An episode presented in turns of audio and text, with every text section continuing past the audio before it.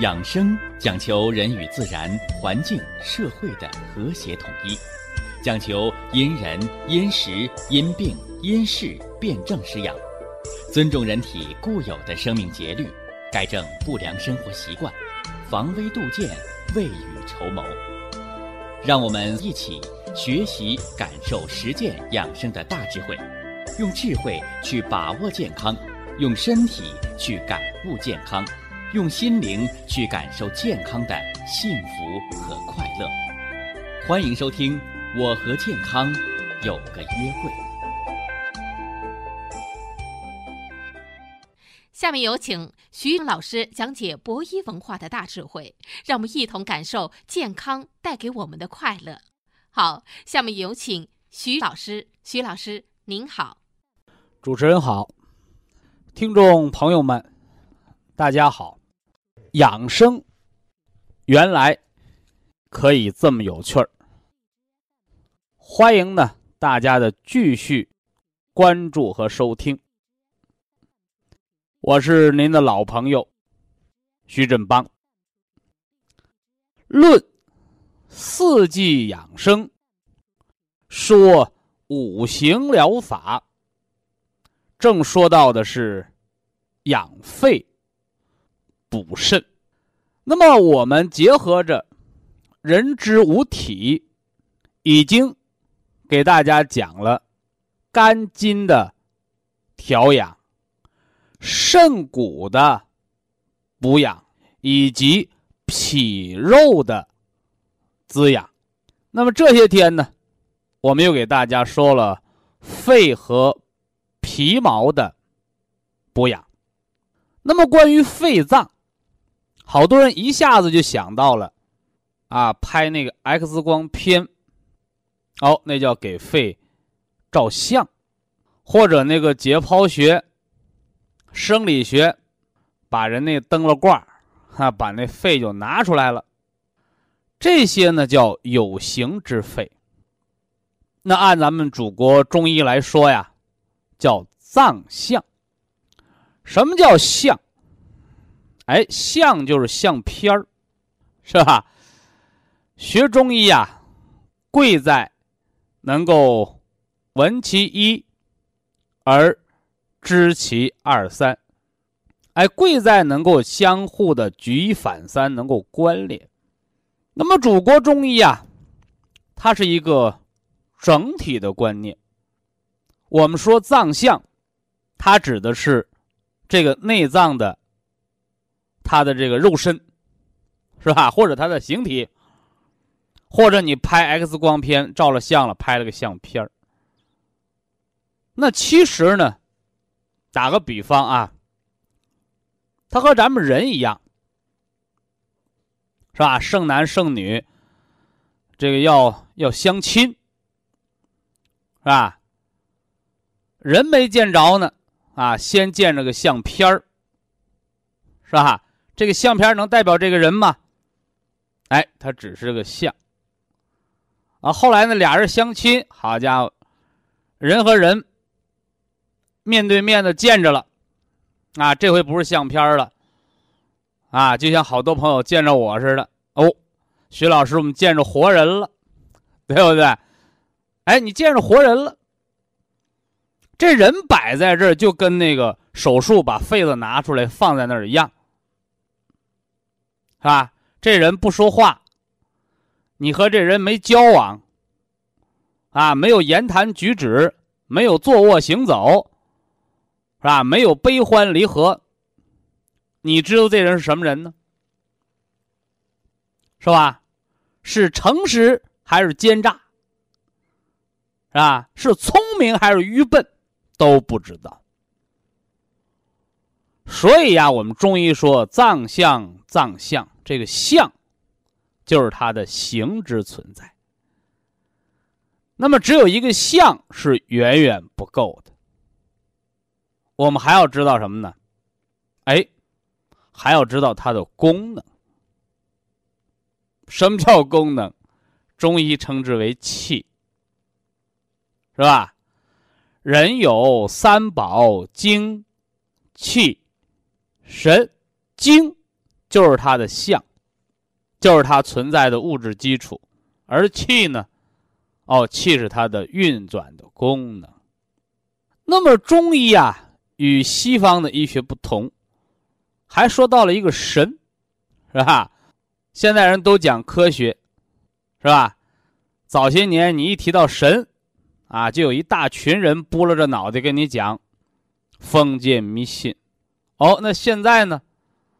哎，随着科学的不断的进步，随着医学的不断的发展，祖国传统中医文化啊，正在为科学所认知。啊，你说这有不有趣儿哈？啊，刚开始说你这是封建的迷信的，啊，越发展了越说你，哎呦，你这个是对的，哦，你这是科学的，是不是啊？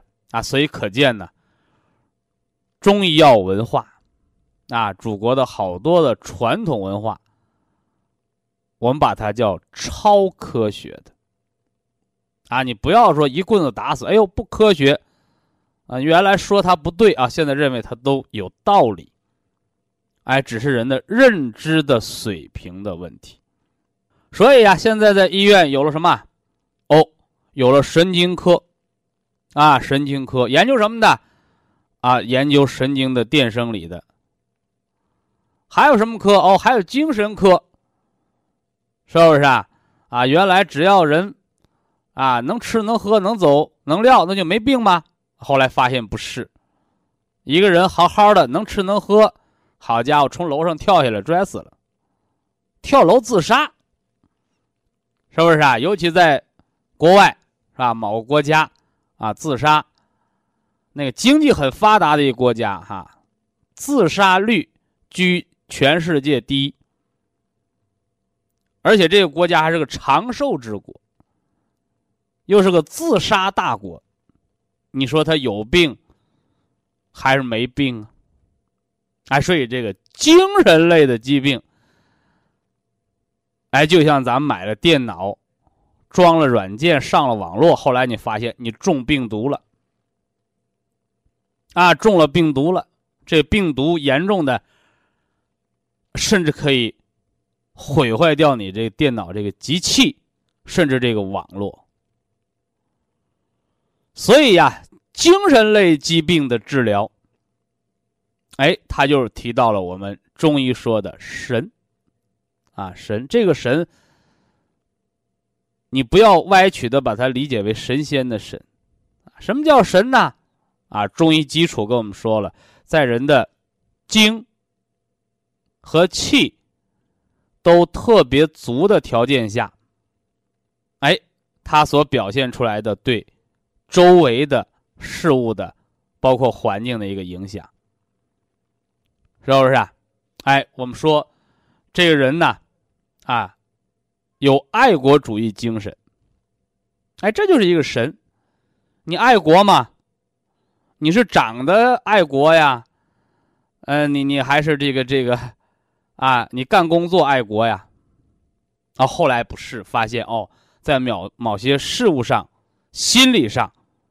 他表现出影响别人、影响周围环境的对祖国的一个奉献，啊，一个什么呢？对祖国的一个爱恋，啊，这么个过程。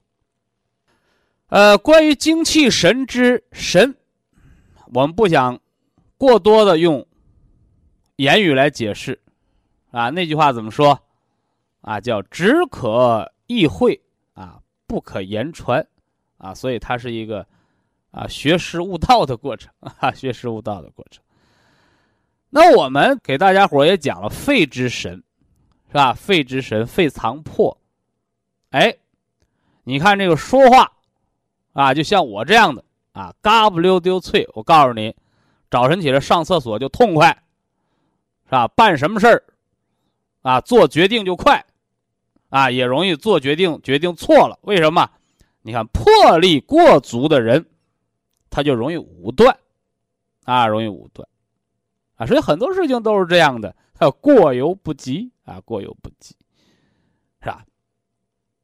反之呢，哎，那肝藏魂，啊，肝藏魂，是吧？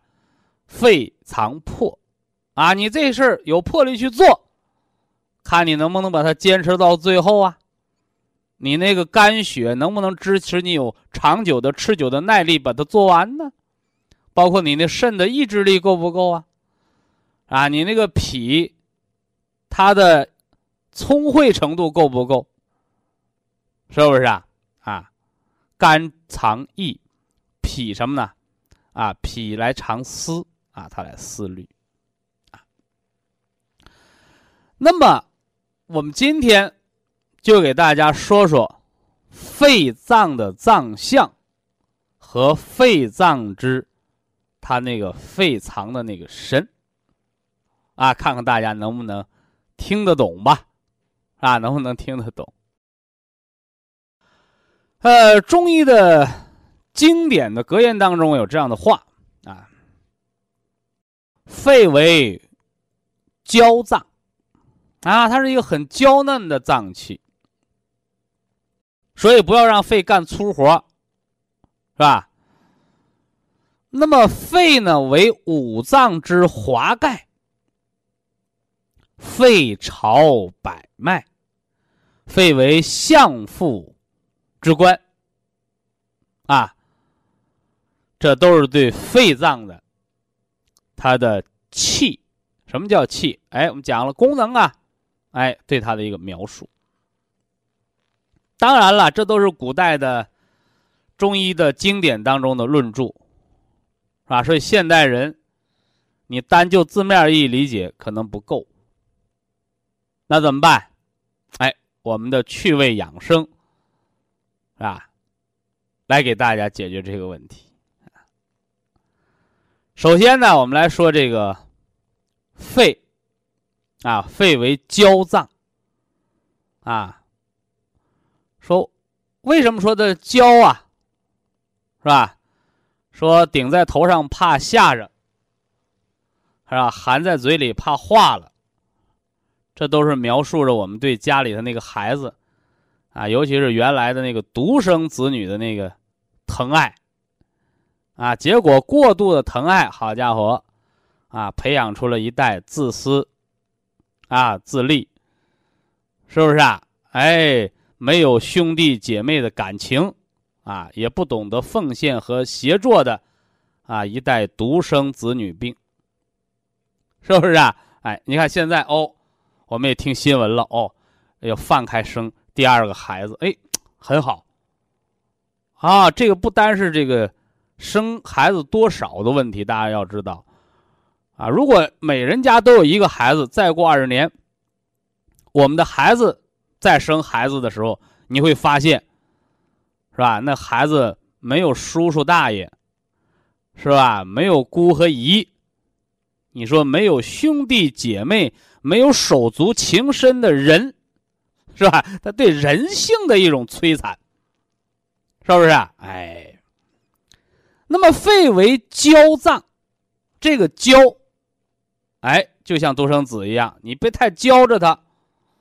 但是你得过多的保护它，所以肺它在咱们胸腔当中，是吧？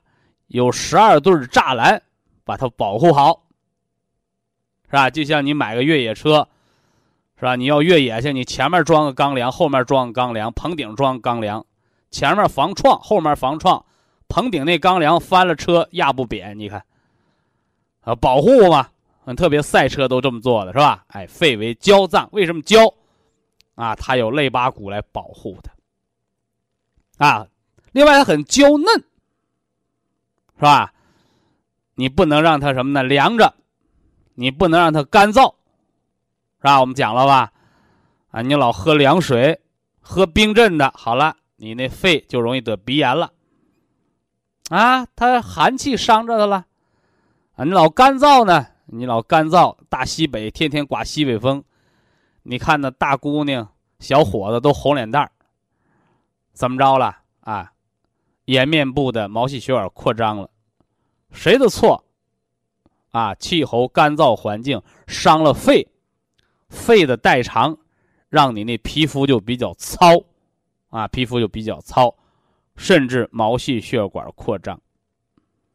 所以好多人说：“哎，我得去美容啊。”它是内脏的问题，啊，你要养内脏，啊，要改善环境。挨这第一句，肺为焦脏。第二句，啊，你别看肺焦，啊，很娇嫩，哎，但是它很有老大哥的样子，是吧？哎，他保护着下面的兄弟姐妹，是吧？肺为五脏之华盖，啊，什么叫华盖呀？是吧？啊，现在我们看不着了。哦，你看那影视剧还能看着，是吧？那乾隆微服私访，是吧？那乾隆啊，在后宫啊，跟那个和尚啊学什么呢？学打铁啊，学打铁，是吧？啊，打出个什么呢？打出个这个这个犁头来。啊，犁地那个犁头啊，啊，正好呢，有这大臣求见，出了一身汗，说得了，啊，我就不做那个龙辇了，你把我那锄头放龙辇上，我跟着走吧，是吧？咱们看这影视剧了啊。什么叫龙辇呢？啊，抬着，啊，抬着，上面呢，啊，罩了一个什么呢像大雨伞的东西，哎，那把大伞就叫华盖。哎，就叫华盖，是吧？华丽的，啊，遮风挡雨，是吧？哎，更显身份。那么，肺为五脏之华盖，一个是从脏象论上来说，是不是啊？五脏六腑，腔子顶上最高那个，就是这肺，是不是啊？左面有心脏那两叶，右面。没心脏啊，右面是三叶啊，五叶的肺脏，这是脏象论。那么功能呢？啊，功能呢？我给大家讲了，是吧？强弩之末，强弩之末不能破鲁缟，说一把箭，是吧？百步穿杨，啊，一百步。把杨树戳射穿啊！你给我射一一千步，我看看；一万步，我看看。啊，强弩之末不能破鲁缟，连薄薄的纱它都穿不破，是不是啊？嗨，我们的心脏啊，一张一弛啊，舒张收缩，把血液射向全身，又从全身把静脉血回流收回来，周而复始。循环不止，是不是啊？哎，这大家都知道啊。那么大家有一个不知道的，是吧？我们摸脉有脉搏，皮肤是有脉搏吗？没血管的地方有脉搏吗？头发丝是有脉搏吗？没有，是吧？也就是说，心脏的血射血，它的动力达不到你头发梢。达不到你皮肤末端，甚至活人手脚拔凉，是不是啊？那手脚里边有血呀，为什么拔凉啊？哎，这都要找肺。哎，肺它掌管着气血的二次输布。哎，掌管着气血的二次输布，是吧？我们打个比方吧，是吧？如果说那心脏，它是自来水厂那个总管道，那个肺脏，它的支端末端，它可以把水供到你家水龙头，甚至我们洗菜做饭，哎，它都能给供到水。所以呀，肺它可以把气血打到我们的皮肤、毛发。打到末梢，哎，这就是肺，它的二次气血输布。所以说，也是因为肺有了这个作用，它才堪为五脏之华盖，啊，不让五脏受到火邪的伤害，又把气血打到四肢百节的末梢，是不是？哎。那么还有一条，还有一条，大家要知道啊，肺主皮毛，你看，这皮毛都归肺管，啊，都跟着肺脏混，所以肺说了啊，这些兄弟们啊，啊，我得让你吃饱了穿暖了，啊。那么不但肺脏把气血输布到末梢，哎，肺还掌管着这些皮毛的工作，是不是？啊？有人说，那皮毛的工作有什么作用啊？哎，你可甭小小瞧了皮毛的工作，是吧？如果全世界的我们这个这个环卫工人都放假一天，那世界就成了一个大垃圾场。那要是放假十天呢？那估计全世界的生活运转就都瘫痪了。说一样的道理啊，肺为五脏之华盖，它的第三个作用就是它掌握着全身皮毛的开合，是吧？华盖打个大雨伞，挡风遮雨，防止啊人呢别热着，是吧？这是大雨伞的作用，是吧？那人不打伞，人热了怎么降温呢？哎，皮肤汗毛孔打开，毛细血管扩张啊，人出点汗，好家伙，天然的空调。哎呦，突然间降温了啊！突然间降温了，好家伙，一出门冻得我浑身直起鸡皮疙瘩。怎么的？哦，肺脏又命令全身的那个皮肤汗毛孔，好，你都给我收缩。小血管痉挛，减少散热，把鸡皮疙瘩也给我起来，毛孔都关严实的。你，哎，这是肺脏，肺主皮毛的作用啊，肺主皮毛的作用。以下是广告时间。博一堂温馨提示：保健品只能起到保健作用，辅助调养；保健品不能代替药物，药物不能当做保健品。长期误服。肺脏，肺主人一身之皮毛。说说肺和人的皮毛之间的养生关联。婴儿啊，刚刚出生，我们常用。呱呱坠地来形容，为什么呢？哎，说婴儿生出来，哎，首先要发出一声啼哭。啊，说不哭怎么办？不哭打屁股，是吧？说人为什么是带着哭声，是吧？哇的一声来到这个世界上呢？因为呀，胎儿在母体当中啊。哎，它是靠脐带和母体连接，吸收养分、氧气、养料，是不是啊？而当它离开母体，哦，来到这个世界上之后，哎，它就得有自主的呼吸。而这个自主呼吸呢，哎，就靠他的这个肺，因为孩子出生的时候哇的这一哭，哎。口腔和咽喉张开了，就使整个呼吸道啊特别的通畅。这样一来呢，冲进肺脏的空气就会使原来呀在母体当中干瘪的那个两个肺立刻的膨胀起来，哎。从此后开始了，他来到人间的第一次呼吸，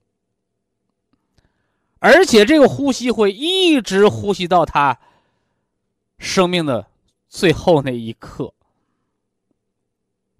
那么，如果婴儿生下来不哭，我刚才说了是吧？怎么办？打屁股，哎，这个接生的大夫就会照屁股拍几下，啊，拍他哇的一声哭了，是不是？啊那老老话也有算命先生说说那孩子哭声大，将来大了有出息。说那孩子呀刚生下来哭声小，长大也没什么出息。好多人认为这是封建迷信的说法，是吧？但实际上你深究起来，啊，那哭声大怎么着？哎，那孩子那肺肺气通达。说那孩子哭的跟小猫似的，是吧？没啥动静，勉强哭两声，是吧？说明那肺呀，通气量小。那么我昨天在给大家讲肺脏的脏象的时候，我就讲了。我说肺脏脏象，它是肺的一个相片儿，是吧？那么肺脏呢，它又藏着人的魄。你肺气足的人，你使劲哭，哇哇叫，你看，长大了先天刚出生，他这肺气就足；长大了，肺的魄力也足，这孩子有出息，是吧？这孩子哭都没劲儿，肺精小，你脏腑肺这个脏腑就弱，也没什么魄力，是吧？长大了也是个磨磨唧唧、瞻前顾后、举棋不定的人，你说能有什么大出息？可见呢，我们的古人啊叫三岁之老。你包括讲那个古代那时候说那瞎子摸骨，啊，说盲人。啊，通过给你摸一摸你的骨骼，就知道你这人长不长寿、健不健康，是吧？那有的人说，这和盲人摸象有什么区别？啊，盲人摸象，是吧？各执一词，摸啥说啥。而这瞎子摸骨，叫摸骨而知肾，知肾而知人一身之阴阳，知肾。摸了骨头，知了肾精足，知了脑髓足，你说他是不是就知道这人的先天之本足不足？是不是就知道他长不长寿？那所以这道理在这儿。那么人体啊，需要氧气，需要呼吸。人的饮水中断啊，我给大家讲过，人不吃饭光喝水，能活什么呢？能活十五天。反过来呢，你把水和米都给它断了，是吧？人可能只能活两三天。故而有“民以食为天”之说，啊，所以水米没有人活不了。那告诉大家，有比这吃饭喝水还重要的，就是这喘气儿，分分钟。哎，就能要了人的命，是吧？窒息是容易死人的，所以人的生命在哪儿啊？哎，人的生命就在喘息之间。哎，所以说你看，不管是咱们中医养生讲调息，我给大家讲归息疗法，通过缓呼缓吸。协调心肺之间的功能，协调肺和五脏之间的功能。哎，这是中医的调息之法。包括你西方医学，啊，你到医院看病，病历本呼吸、心跳、血压、体温，这叫人的生命四大指征，是吧？这四个没了。那人就活不成了，呼吸停了，你你活什么活？心不跳了，血压没了，休克了，一量体温都没了，那这就更危险了，是不是？哎，所以可见呢，肺是掌管人的性命，是吧？有呼吸你是活的，没呼吸麻烦了啊，麻烦了。那么人呢，主要是靠肺脏进行呼吸。人的肺，我给他讲了，叫肺为焦脏，啊，藏在咱们整个胸廓、肋部条组成的这么一个胸廓、胸腔当中。为什么说的焦脏啊？哎，非常的柔软绵软，像海绵一样，又松又软又有弹性。右边的肺子通常比左边的大。啊，左边有个心脏在那块站着的位置呢，对吧？所以右面呢三个肺叶，是吧？左边左边俩，啊，但你别看，说右面三个，左边俩，是不是得差三分之一呀？哎，不是的啊，右边那仨比较小，是吧？所以说它的总大小相差百分之十五左右，是吧？那么这是宏观的，咱们看这个肺的这个脏象啊，看这个内脏之形象啊。那微观呢？哎，把这肺子放显微镜底下，咱们看看，是不是啊？气管炎，气管炎为什么气管发炎了？是吧？啊，支气管扩张，支气管扩张，为什么咳出来都是血呀？肺气肿，肺气肿，听说肺子里边肿了，怎么脸还胖了？你看，那么微观世界里，人这个肺脏是什么样的？哎，我们把肺拿到显微镜底下一看。哦，这肺的内部啊，有好多好多的小气球。哎，这小气球就是肺泡，是吧？那人的肺子当中啊，这肺泡多少个啊？多少个？三亿多个，啊，三亿多个，是吧？怎么查的？啊，只查出一个部分。是不是啊？完了，一算整体的体积，它就计算出来了。一个一个查，查个十年八年查不完，对不对？哎，哎，所以这是医学和数学之间的关系。那把人这个肺泡，啊，人体这三亿多个肺泡，把它全平摊开，把这肺泡把它打开，变成一小平面，把它平摊开，啊，人体的整个肺脏。它的肺泡平摊起来的总面积，也就是人的呼吸这个肺和空气的接触面积多大？六十到八十个平方。说到这儿，我又想起个数字啊，说人啊，喘气儿的是肺，别忘了我们的皮肤也在呼吸。所以啊，我们买那个皮夹克，你买真皮的，穿保暖内衣，穿纯棉透气的。你别穿那个什么呢？塑料布做的保暖内衣，是吧？此外呢，你那个内衣它不透气，你皮肤不能呼吸，那皮肤是要得病的，是不是啊？人的皮肤要呼吸，还要排出什么湿气，还要出汗嘛？人的皮肤总面积是多少？是吧？两个平方米。这我们给大家讲过，啊，两个平方米。啊，这肺泡的总面积。记住这个数啊，六十到八十个平方米。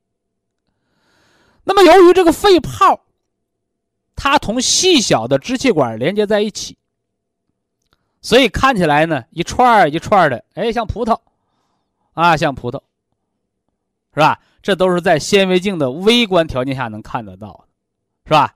吸气的时候呢，哎，这个肺泡扩张起来，哦，这个葡萄都圆了。呼气的时候呢，哎，这个肺泡呢缩小，把气排出来，这葡萄就粒儿就瘪了。哎，所以以形补形啊，是吧？以形补形，是吧？哎，吃葡萄不吐葡萄皮儿，是吧？科学家有研究证实，啊，喝葡萄酒抗动脉硬化，是吧？那中医里说。葡萄名为草龙珠，常吃让人身听体健。你不要认为吃葡萄，把葡萄皮儿也吐了，葡萄籽儿也扔了，你就光吃那葡萄肉，它补你的肺不是。让人身听体健是那葡萄皮儿，以皮儿补皮儿，还有那葡萄里边的籽儿，以籽养籽。哎，这是它的这个。以形补形的养生作用啊，呃，吃葡萄的文化不多说啊，咱们接着往下说这个肺，一呼一吸，日夜不停。那么显微镜底下看到的是这肺泡吸饱了元，排出气瘪。那么人的外观呢？哎，我们只看到人的胸廓的扩张。和胸廓的平复，是不是？特别在这运动之后，呼吸带喘的，呼呼呼，你特别能感觉出来。而平时呢，这个动作是非常非常的舒缓。那忙忙活活这肺干什么呢？啊，吸进氧气，排出二氧化碳气，哎，完成了人体内的氧气和二氧化碳的一个新旧更迭。哎，这个也就是血和气之间的交换。那么咱们正常人呢，每分钟呼吸大致在十五次左右，啊，有十四次的，是吧？多的有十七八次的，啊，你说我二十多次，哎呦，太快了，啊，太快了，是吧？那么人呢，每次呼进啊，这个呼出和吸入的气体，每次，哎，大致都是。五百毫升左右，是吧？那刚出生的那个婴儿呢，肺不大，哎，所以肺子小啊。那小孩刚出生的婴儿，那每次呼吸呢只有二十毫升左右，哎，可是人呢到了十七八岁的时候，哎，他呼出和吸进的空气量就差不多四百毫升，啊，接近于成人。那么一个人跑步的时候。他吸入肺中的氧气，要比躺在床上的时候多六倍。所以表面上看，呵，这人跑步累得呼气带喘的，是吧？所以好多人不愿意跑步。而真正的从健康学角度来讲，你跑跑步，是吧？你是在那儿呼气带喘的，而这时候你肺加大工作量之后，把身体里边的。残余气体排出去不说，你体内的氧气含量反而会增加，增加多少？你跑步的时候是你躺在床上的时候，增加那氧气量的六倍，啊，六倍，是吧？所以呀，我们说年轻人增强体质，啊，适当的跑跑步，哎，对健康是有益的，啊，和你那个抽抽烟，你抽烟你吸的是毒气。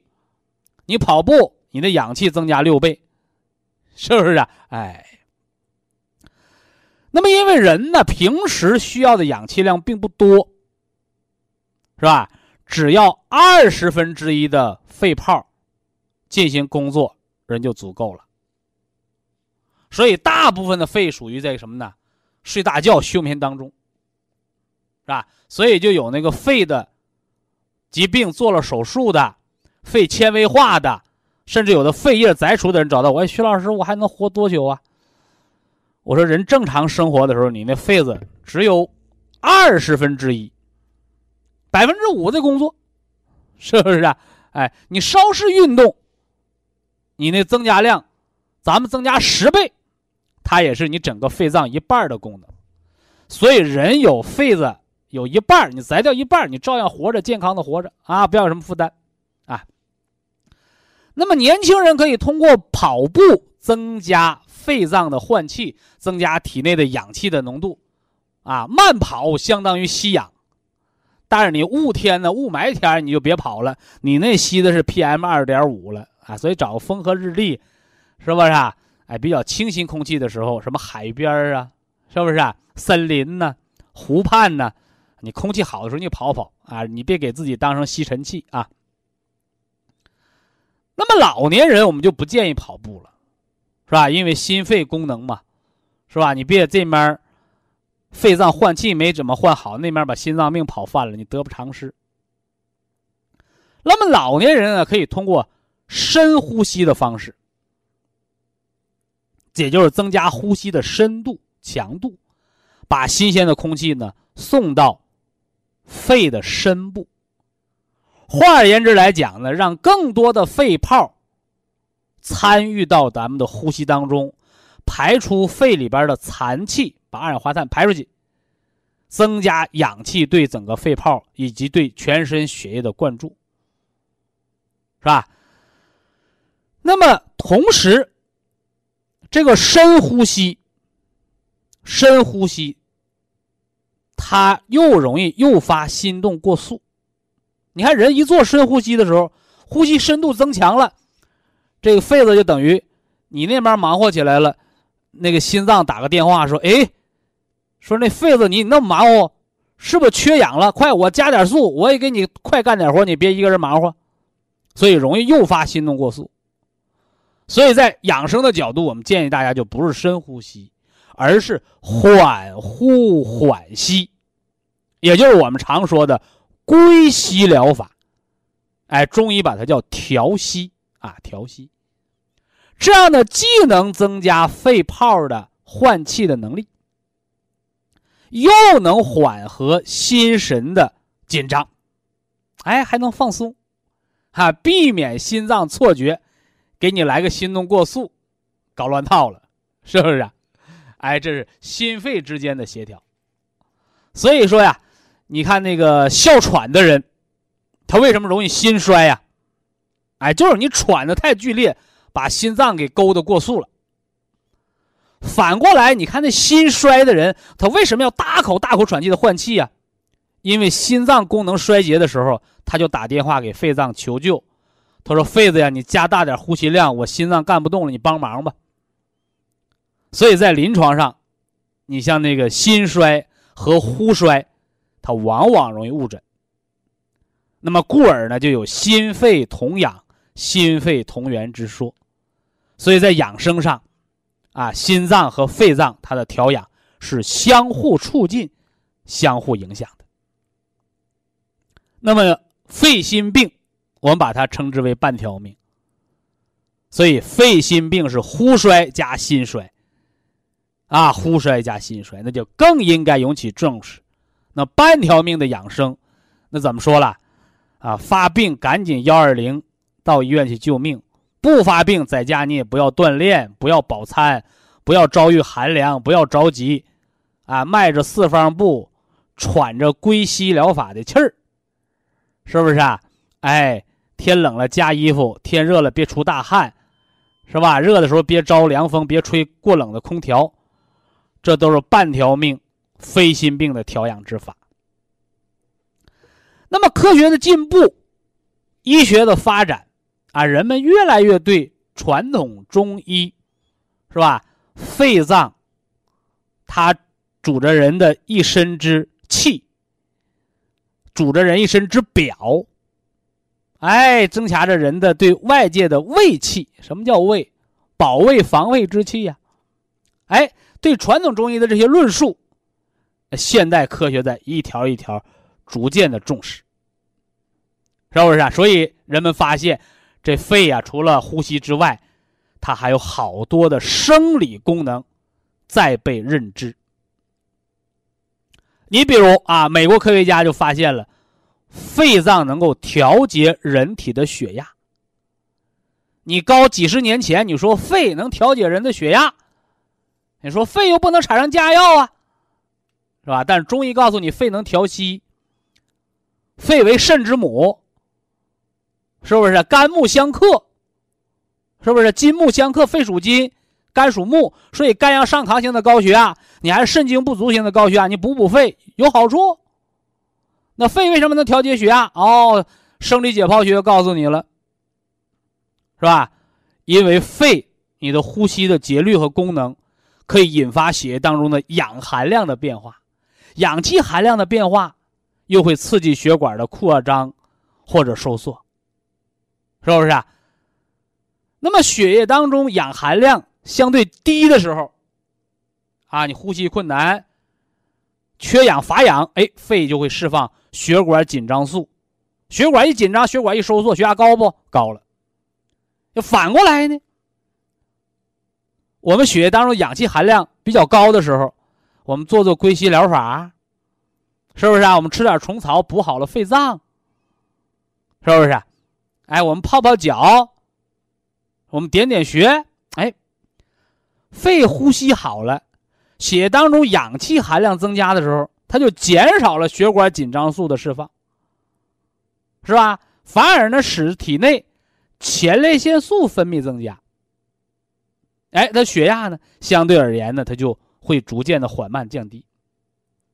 这儿呢，又说到了前列腺素啊，前列腺素是让你精神焕发，是吧？精神抖擞，让你显得年轻的这种激素。中西医结合，中医西医不是冤家，只不过中医的以人为本，和西医偏要看科学数据指标。你研究的太浅显，你认为它是打架矛盾的。你如果研究的更加高深深入之后，你发现原来是异曲同工之妙。非常感谢徐正邦老师的精彩讲解，听众朋友们。我们店内的服务热线零五幺二六七五七六七三七和零五幺二六七五七六七三六已经全线为您开通，随时欢迎您的垂询与拨打。客服微信号二八二六七九一四九零，微信公众号搜索“苏州博一堂健康管理中心”。下面有请打通热线的朋友。这位朋友您好，这位朋友您好啊，哎，徐老师您好，请讲。我是吉林市的。哦，呃，我今年六十一岁，六十一了。哎，我在二零一零年就结识了博一堂，嗯，开始听您的健康讲座。啊，是，受益匪浅。嗯哼，哎，同时也在咱们吉林市博一堂老师的指导下哈，一直服用咱们的产品。调理好了不少的慢性疾病，嗯，所以今天我打电话吧，哈，我想那个有三个问题，听老师一个一个的说。哎，对，第一个吧，就是我老伴儿的事儿，他吧今年是六十三岁，哦，他有慢性的这个支气管炎，就是老慢支吧，哦，以前还可以，但是就随着这年龄的增长，过了六十以后吧，我就发现他就是那个。痰特别多，嗯，呃，走路什么色儿的痰？灰白色儿的，有泡泡。哎哎，嗯，完了走路吧，哈，走走路就上痰了，痰多以后吧，就开始有点上喘。嗯，完了最近呢，还有点现在入秋了，犯病没？呃，倒是就是他吧，一直就是痰挺多的。那你就对气管炎不了解了啊。慢性支气管炎，每年冬三月，咳痰喘三个月，连续发作三年以上，叫慢性支气管炎。你要是春天夏天也齁着气喘的，那就到了阻塞性肺气肿的阶段了。反正是你要是齁着气喘的，带着口唇发紫、胸闷，那就到了肺心病阶段了。所以说，咱们到哪个村里唱哪个歌。你那病可就不是单纯的气管炎了啊！啊，对，反正我觉得好像是有有点严重了。那接着说。啊，所以我寻思那个啥，我现在吧是给他吃的是咱们的那个四七胶囊。不咳不喘吃八粒儿，正在咳喘吃十二粒儿。吃十二粒儿分早中晚各四粒儿那么吃。啊。哎哎。呃，晚上呢，我给他吃的是那黑色的。他咳嗽大不劲儿，尿裤子不？那倒不的，他吧现在就是咳，也不是说特别咳，就是痰多。那你吃黑的就不对了呗？吃黑的不对了。你要是咳嗽尿裤子了，你吃黑的，啊，是吧？你要是咳嗽痰多，这个应该吃什么？应该吃金色糖宁。啊。中医说脾为生痰之源。啊，是脾不化湿的原因。啊啊，那痰是脾弄来的，知道吧？啊，对。另外呢，痰多的饭后嚼个山楂丸儿，这也是化痰的。哦。健脾化湿吗？完了，饮食上别吃的太好了。啊啊啊！不能喝冷水，只能喝热水。啊，那那这个。因为寒、肢寒、饮寒，皆伤于肺。对。啥意思呢？你皮肤吹着凉风了，出汗受凉了。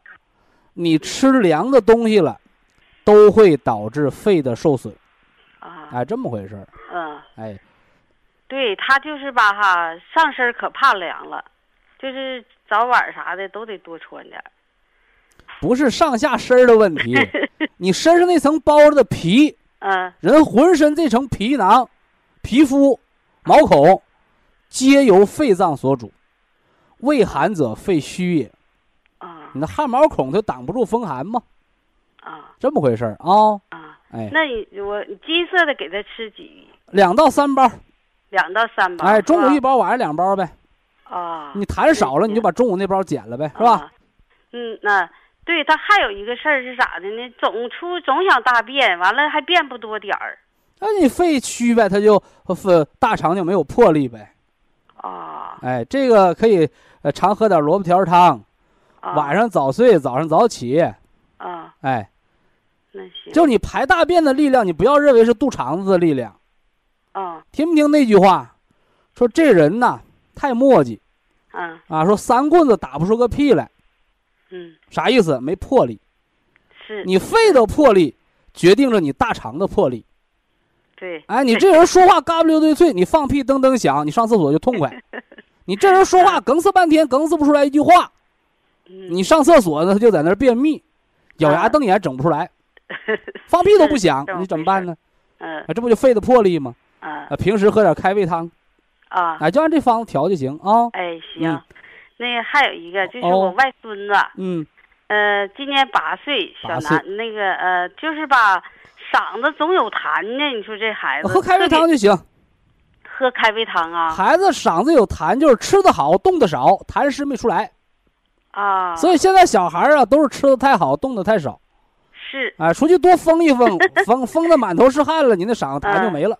大便还干，啊，对呗，那就开胃汤，他完了，一天来个一包双歧活菌因子，不也挺好的吗？啊，那嗯。我都给他吃过，哎，就是他食欲特别好啊。你说。你那时候也好，你小时候也好，但是没吃的。嗯，我这话说对吧？对。你，现在孩子不一样啊，想吃一筐也能给买来。是，那你小孩不懂事儿，大人不能不懂事儿吧？你是不是慢慢吃出来的？嗯，那不都家长没正事儿吗？控制他也控制，不是，控不控制，吃多少饭干多少活明白这道理了吧？哎，行，早上随便吃，爱吃多少吃多少，吃完出去玩儿去。中午就得减少了，到晚上就就尽量少吃不吃。点儿了啊，，对对，嗯，吃多少饭干多少活儿没错。嗯你，现在孩子都干什么呀？关键是，是，你要是这人干活，你就得让多吃点呗。嗯，对。还有一个第三个是我本人的事儿，就是我吧哈有糖尿病，二型糖尿病，但是就是这么嗯长时间，我得了是我从零五年得的，嗯但是零五年呢，我吃了三个月二甲双胍，血糖啥都正常了，你骗自己呢。完我就再也没管它呀，这个糖尿病压根儿吃西药就吃不好，明白不？因为人大夫当初给你开降糖药的时候就告诉你终身服药，那为什么有的人说稀里糊涂我糖尿病吃两个月三个月就它好了呢？假的糖尿病没形成呢啊，啊，嗯，完了，这个二零一零年呢，就突然就两个胳膊都发麻了。我到医院一看，你二甲双胍吃了几个月？我就吃三个月呀。完了之后你检查血糖就正常了，啊，那就四点多了。那就不能再吃了呗，那你就假性糖尿病呗，不是真的嗯。完我就没吃，嗯，没吃。等到二零一零年呢，突然就感觉两这中个胳膊就间隔着五年呢，嗯，你这五年是糖尿病还是不是糖尿病啊？我那就再也没看呢。完了，等到这一犯就是十二点八了，空腹的，餐哦后就达到二十三了。你看看吧，完就用了十个月的胰岛素。哦，后来这个胰岛素吧，再十个月胰岛素用完了呢，用完不行了，总低血糖啊。那是用过量了呗，这话说的。完后来那个老师就那个，我就上医院了，医院大夫说那你就别用了，别用，又又用了两年的拜糖平，就是管餐后血糖。我就是一般都是餐后血糖高。餐后高说明你吃饭快呗。嗯，那也这个我承认。嗯，完现在呢，我用的也是长效的那个胰岛素，一天打一次的，多少单位？打十二个单位。哦，完了呃就还用吃降糖药不？呃，早晨吧，这个餐后还可以，就是我空腹血糖都挺好的，都是在五点九、六点零以下。哦那你测个糖化血红蛋白，不就知道你是真糖尿病、假糖尿病了吗？糖化血红蛋白都是在七，就是有好的时候还是在临界值？你说咋整？是不是？嗯，嗯，反正我就寻思让徐老师帮我调调，看我怎么整。改变习惯，嗯一口呃一顿饭吃的十五分钟、二十分钟，啊一口饭嚼足三十六下，啊把吃饭变慢点儿，啊你餐后血糖就不高了。啊！完了之后，你这糖尿病帽子能摘了啊。啊，嗯，反正我现你不是九年、十年糖尿病啊？不是哎，不是，就这三五年的事啊。就你当初就是糖尿病高危人群，是完了吃了一段时间药呢，结果整成低血糖了。啊，完了好了，呃，好了一段病呢，就忽略了，完了饮食又犯毛病，是完了就做成这个病了啊。啊，对，嗯嗯嗯。但是反正我们家好几个糖尿病，我就总觉得那你家糖尿病这些人他们怎么得的呀？他们家反正饮食不节来的，还是劳累过度来的？就是我情志所伤来的，还是胡乱吃药来的？那你看原因呗。嗯，反正我吧，我也有点就是思虑挺那啥的，就是思虑过重，有些啥事儿呢总爱想，但是这最近这几年我也想明白了，想也没用，我就不想。哎，这就对了。嗯，这你能解决的，你想想；啊？解决不了，想有什么用？是自寻烦恼完了想出病来了的，哎呀，就是总有事儿，总一天心里头总有事儿。这回我也寻思好了，你说想你，那你就吃那个两包绿的，三包金的，啊，两包绿的，三包金的。哎，完饭后可以嚼山楂丸啊。啊，那行，我就是那个啥，胰岛素用着，降糖药就减了，停了吧啊。啊，行，哎，好。我啊，那还有什么事？事儿吗？哎，没有了。就是你以后别人问你，得多少年糖尿病，你别说九年，你就后来查出来再确诊糖尿病，啊因为三个月降糖药治不好糖尿病。你当时啊就是个假糖尿病，啊糖尿病这个预备役不对了，啊结果错误性服药，完了整成低血糖了。那你说徐老师啊，我得的时候吧，哈，我就这回有二零一零年，我这就是有并发症了，这就是脚也麻糖尿病和并发症，嗯它俩不是程度的关系，啊是同时出现。啊那我就问你，你说我把电接上了，灯就亮；嗯电压高了，灯泡就爆了。啊，你明白这意思没有？啊？那我糖尿病啥叫并发症？就是微循环堵塞、小血管闭塞。你嗯只要得上糖尿病，还别说你得上，你哪怕一顿血糖高了，你血里边糖分多，血就粘呗，啊粘了就堵呗。啊所以原来都是拿并发症忽悠老百姓，是吧？什么糖尿病不可怕，可怕的是并发症。我们保健并发症，你那都闹笑话。你没有糖尿病哪来的并发症？那不是无根之水吗？嗯，明白这道理没有？血糖控制好就好了哈。就是糖尿病并发症，就是血液当中糖分高，引发血流受阻。啊，这么说能懂不？对，我知道。但是并发症有轻有重，啊，你那个糖轻度增高，它就是末梢神经炎呗。对对那你糖重度高，那就脑梗塞了呗。啊，那糖再高，那下肢血管堵死都坏疽了；嗯再高，那肾都给毁了，尿毒症了。对，你说并发症它是不是量变到质变的过程啊？是是还就这些啊。嗯嗯别拿那个，别拿这个这个帽子吓唬自己，老给自己扣帽子没必要 啊。行，我现在那啥，就是总上咱博一堂，我这精神状态可好了。你常去，你不懂的你问，你别吓唬自己啊。嗯，哎哎，好了，三个月查一回糖化血红蛋白啊，哎哎，好，比你那空腹血糖餐后都准啊。哎啊哎。好了，祝您老健康。好，非常感谢徐正邦老师，我们明天同一时间再会。听众朋友们，下面请您记好，苏州博一堂的地址是在人民路一千七百二十六号，服务热线零五幺二六七五七六七三六六七五七六七三七。客服微信号二八二六七九一四九零，微信公众号搜索“苏州博一堂健康管理中心”。好，非常感谢您的收听，我们明天同时间再会。